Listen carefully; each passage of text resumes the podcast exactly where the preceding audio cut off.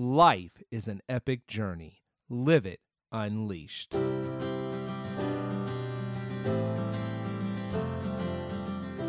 Hey guys, Jeremy here. Welcome back to the Living Unleashed podcast. Life is an epic journey, and we want to live it fully this passionate life that God has for us a life that is defined by hope, filled with joy, marked by peace, and one that walks in freedom. It is Friday. We are up to chapter 4 of the Gospel of Luke. We have been journeying together as we intentionally shape our lives uh, so that we can fully experience this living unleashed life that God has for us. We're traveling through together on this journey through Luke and Acts, and we are up to chapter 4 here on this Friday. If you've missed any of the previous podcasts, you can find those on the website, www.livingunleashed.org. And uh, come, come along on this journey for us. We're so glad you're here with us today. Don't forget, if you've been enjoying this journey, sound off in the comments. Let me know how uh, uh, what you think, uh, what you would like, if there's something that uh, is is missing or questions that you have. Uh, leave it in the comments on Facebook, on there on the Living Unleashed Facebook page. Leave it in the comments on the website, or leave a review at iTunes. All right, let's jump right in here to chapter four of Luke. We have several events that take place here in chapter 4 of Luke. First of all, there's Jesus' encounter uh, with Satan out in the wilderness and the temptation uh, that Satan lays before Jesus. We have Jesus rejected at his hometown in Nazareth. Uh, we have some miracles of Jesus casting out demons and healing people. Uh, and then it ties up there at the end of chapter 4 uh, with Jesus launching out into his further ministry. We're going to focus for our time here together today on the temptation that Jesus faces with Satan out in the wilderness. And there's a couple of things that I want us to gather from this. You know, we have this very explicit description here in chapter 4 of this time of temptation it is a very detailed description. I mean, there's an actual conversation that goes on between Jesus and the enemy. Now, for most of us, our times of temptation are not quite as obvious, perhaps. Where, you know, we're having a personal conversation like this. I, I wouldn't suggest that.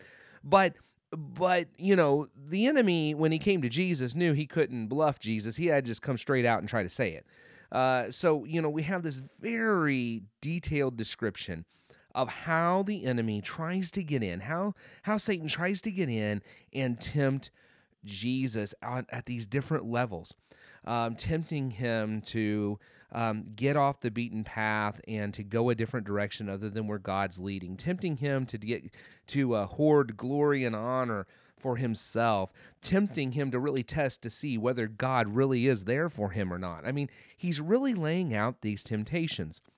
And so we can look at this passage and we can say, so how do we stand up under temptation? And I want you to note that there are two things that are really important, I believe, in this passage. The first thing is what Luke says right before this scene and right after this scene.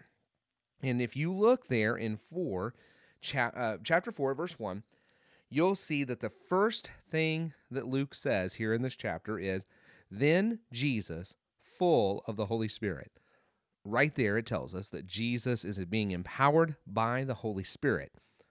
When this encounter with Satan is over, what's the very next verse say there in verse 14? Then Jesus returned to Galilee filled with the Holy Spirit's power. All right? So we have here this this bracketing of this event where he goes toe to toe with Satan. And what do we discover? We discover that Jesus did not go in to this moment. He did not go in to this battle. He did not go into this event unarmed. He didn't go into this event powerless. As a matter of fact, he was filled with the Holy Spirit and with the Holy Spirit's power. He went in ready, armed, good to go when he entered into this. Now, we've already noted throughout these first three, throughout the first three chapters, how much the Holy Spirit is right there, the central focus of what is taking place. The Holy Spirit is guiding, the Holy Spirit is directing, the Holy Spirit is empowering, the Holy Spirit is inviting, the Holy Spirit is right there. And we even see here at the beginning of this, not only is Jesus filled with the Holy Spirit, but he also it also says he was led by the Spirit into the wilderness. In other words, the Holy Spirit leads him but does not abandon him.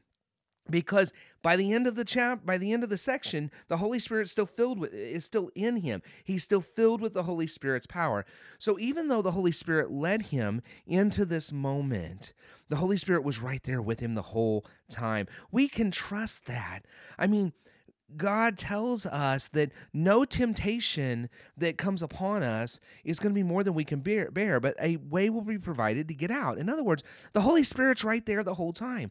Whatever temptation you're facing, you don't have to face it alone. Whatever is coming against you in life, you don't face it alone. Invite the Holy Spirit to be in you, to fill you. When we talked yesterday about how we humbly submit our lives to Christ, uh, to Jesus, and how He fills us, um, baptizes us with His Holy Spirit with fire. So now we can face these temptations just like Jesus did filled with the Holy Spirit. Don't let the enemy convince you you're facing it alone. Don't let the enemy convince you that he's got you cornered and that all you're all by yourself.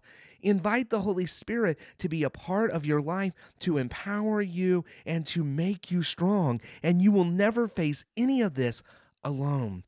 The second thing, the second thing, not only was Jesus empowered by the Holy Spirit, but Jesus had spent time with God, with the Father, intimately seeking Him. How do we know that? Because He knew the Word. You see, God's Word is the answer to Satan's temptations.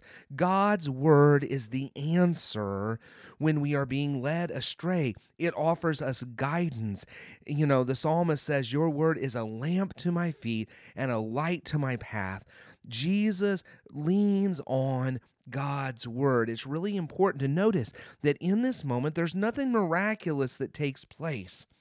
God, Jesus doesn't zap Satan. Uh, he doesn't. He he he he engages him in ways that you and I can filled with the Holy Spirit, calling upon the Word of God to guide us, and standing up. And when we are tempted, it will not be more than we can bear, but a way out will be provided. A way out, a way to stand strong, because the Holy Spirit will be right there if we've taken time to know God's word. That's why it is so important that you're a part of this journey. It's so important that you are just burying yourself, just diving in deep into the midst of these chapters to see what God has for you, see how God is leading you, hear the instruction and the promises, the commands, and see how those things can help to it can help you face those moments when you're not sure you're being led astray or the enemy's really trying to plug away at you. And, when he is you can say no i know something better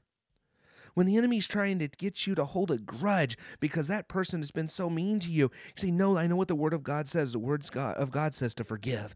And so, since I want peace and joy and hope and freedom in my life, I'm going to forgive because if I don't, I won't experience those things. I won't experience holding on to unforgiveness will rob me of hope, peace, joy, and freedom. It'll actually put me into bondage. It gives the enemy a foothold, and I don't want to do that, you see. So you're reading through, dive in just and and and absorb and weave this word into your life so that you like Jesus will be prepared.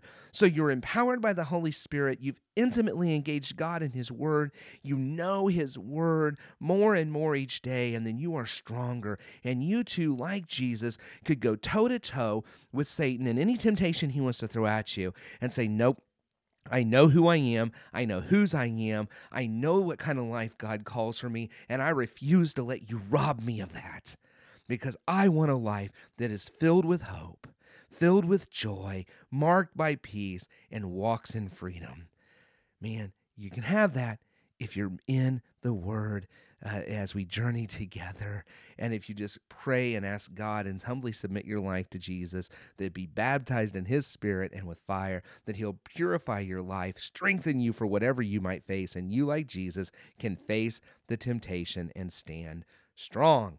All right, isn't that awesome stuff? That is just great and awesome stuff. Now, for the message on Sunday morning, we're going to be looking at the very end of this chapter in this transition. So be watching for that message next week on YouTube so that if you're not able to join us in person, um, if you are, we'd glad to have you join us as we uh, engage, continue to engage this together as a community. All right, I hope you have a wonderful and an awesome day. I hope that you continue to be, go along on this journey with us. Join back with us next Monday as we'll be diving into Luke chapter 5. And as you interweave this into your life, this the Word of God, and depend on His Holy Spirit. I pray that you will keep on living unleashed.